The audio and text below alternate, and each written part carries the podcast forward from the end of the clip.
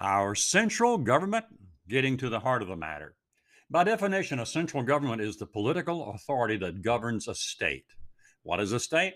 A state is a politically unified people occupying a definite territory. It's a noun, number five off the, off the linked uh, definition if you read the blog.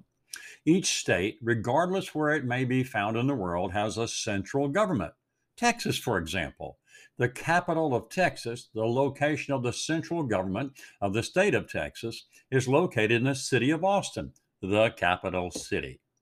The United Kingdom, a constitutional monarchy, has a central government located in the capital city of London. In the country of England, four countries constitute the state of the United Kingdom England, Wales, North, Northern Ireland, and Scotland. Where is the central government of our country, the USA? Where is it located? Answer There is no central government for these United States of America. Our nation is a federation of sovereign states. A federation is the act of uniting or forming a union of states, each of which keeps control of its own internal affairs. Our country is not a nation state, but a nation of states. It was the first 13 states that created the federal government to manage interstate commerce, to coin a common money, and provide for our common defense.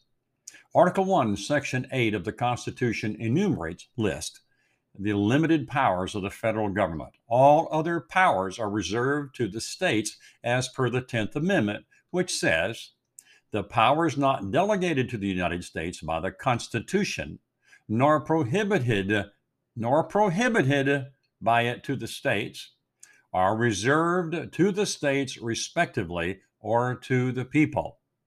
All three branches of our federal government are at present controlled by one party, the Democratic Party. This party is not the party of John F. Kennedy or Harry Truman. Over the years, the Democratic Party has swiftly and surely moved towards Marxism, a socialist government that wants to rule over all the states. What are the evidences of the rapid move toward Marxist socialism? The Green New Deal, unscientific climate activism.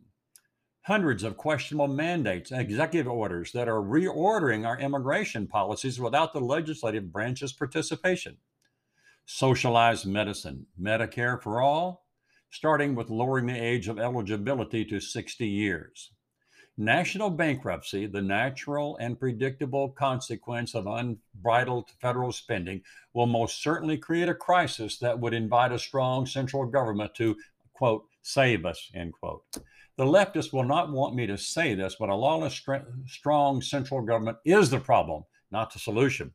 Ask any Cuban expatriate or any Chinese refugee about strong central governments.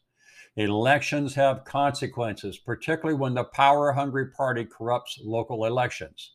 Are you registered to vote? This is John White in Rockwall, Texas.